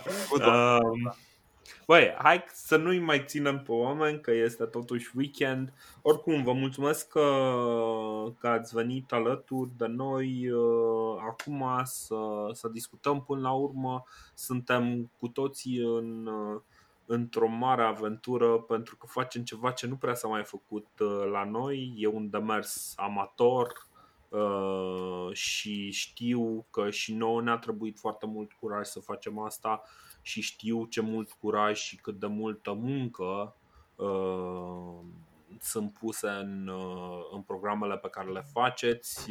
De asta vreau să vă zic că apreciez foarte mult uh, efortul pe care îl faceți și mă bucur foarte mult că am avut discuția asta, mai ales într-un moment în care toată societatea e în fierbere și și da, avem alte, alte temeri pe cap. Poate ne ajutăm pe oameni să mai gândească și la altceva. Și eu uh, vă apreciez foarte mult pe toți, dar cred că aici cine e cel mai, cel mai important e publicul pe care îl aveți cu toții și pe care l-am și eu, care ne dedică și e senzațional și nu știu dacă v-ați gândit voi la chestia asta prea mult, cât timp ne dedică ei din, uh, din activitățile lor zilnice și mai ales în perioada asta în care știu că toată lumea are impresia că stăm acasă și ne vedem numai dezvoltare personală scrie pe noi, ne citim toată ziua și învățăm să coasem la mașină și să facem gărdulețe, dar um, foarte multă lume e în situații în care are de lucru de acasă, are stres, are copii, are de făcut curățenie pentru Paște, mâncare și tot felul de alte nebunii. de aș vrea, în primul și în primul rând, uite-te să le mulțumesc ascultătorilor care mai încă au rezistat cu noi o oră 42 sau cât suntem aici um, lor să le mulțumesc pentru că ne ascultă și acum și că ne ascultă săptămână de săptămână, lună de lună sau cât de des postăm noi munca pe care o facem, că fără ei degeaba ar fi. Da, adevărat. Mm, eu mă apropii cu pași repezi de, de 40 de ani și uh, încep să apreciez din ce în ce mai mult bunătatea la oameni, nu neapărat uh, istețimea. Adică e clar, și contează foarte mult și inteligența și când, nu știu, că, na, necunoscându-vă foarte bine, uh, îmi dau seama că aveți ambele calități, e cu atât mai, mai reconfortant să văd că putem să purtăm un dialog din ăsta foarte simpatic, văd, nu știu, adică sunt, simt niște vibrații bune și de la Călina și de la Nathan și ce să zic, spor la treabă în continuare, faceți o treabă extraordinară, sper să, sper să ne mai întâlnim și cu un uh, follow-up la, la chestia asta și să vedem uh, ce s-a întâmplat de la prima înregistrare, nu știu, poate mai înregistrăm după 100 de episoade ale fiecăruia și mai vedem cum, cum, cum a evoluat istoria de atunci. Da, sau după 100 da. de minute de înregistrare. La voi înseamnă un episod 2, la mine înseamnă... Vă puteți aștepta. Bine, da, uite, dragi colegi. De data asta uh, cade, acum am vrut să zic că de data asta cade greu pe Nathan, care eu am tot început tot felul de topicuri, dar acum Nathan trebuie să încheie și e mai greu și păi, aștept să vedem. Exact asta e, dar știi cum e, am învățat de la tine că Nathan are chestiile astea emoționante, știi? Așa că am lăsat emoția cu Nathan la sfârșit. Bun, eu mi-am luat deja aici batistele de hârtie. Da, nu, stați liniștiți, eu acum nu am niciun script în față. Iar toată lumea știe că o improvizare bună se face, se pregătești două, trei zile, așa că nu, nu va fi nimic dramatic acum. Vreau să vă spun că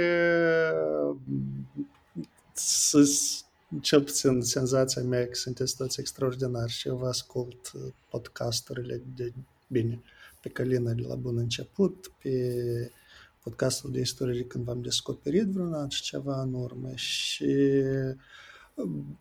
Bine, e, e și chestia asta de breaslă, înțeleg foarte bine volumul de lucru pe care îl faceți și dedicația de care e nevoie. În același timp, pe, pentru mine, unul din motivele de ce am început să fac podcast, că de pe aceea de ce eu mă ocup zi de zi la lucru, da, stabilitate financiară.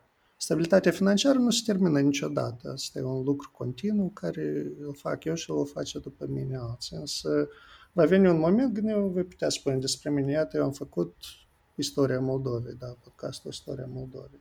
Și e lumina aia foarte depărtată încă de la sfârșitul tunelului, Însă fiecare episod nou, știți, aduce, aduce informații, noi aduce mai multe claritate și în special în unele domenii care azi sunt atât de, nu știu, disputate, dar tot, da, voi acum exact sunteți la dacopatie și la tot ce e legat de asta și dacă te uiți pe rețelele sociale te îngrozești de ce haos se face în mințile multora și ce feluri de informații sunt, sunt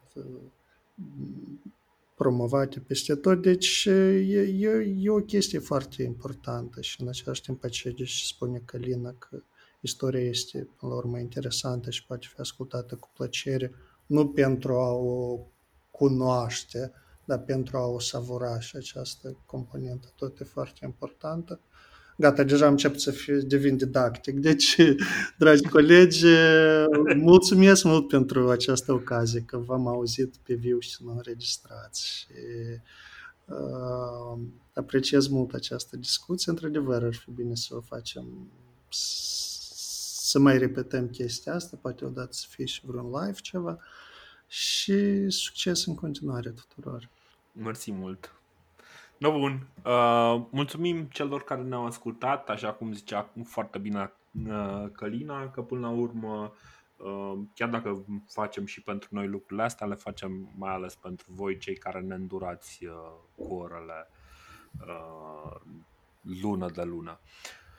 Bun, ne mulțumim și uh, cel puțin la noi, data viitoare ne auzim cu un uh, episod clasic uh, pe povestea pe care am uh, am început-o dățile trecute.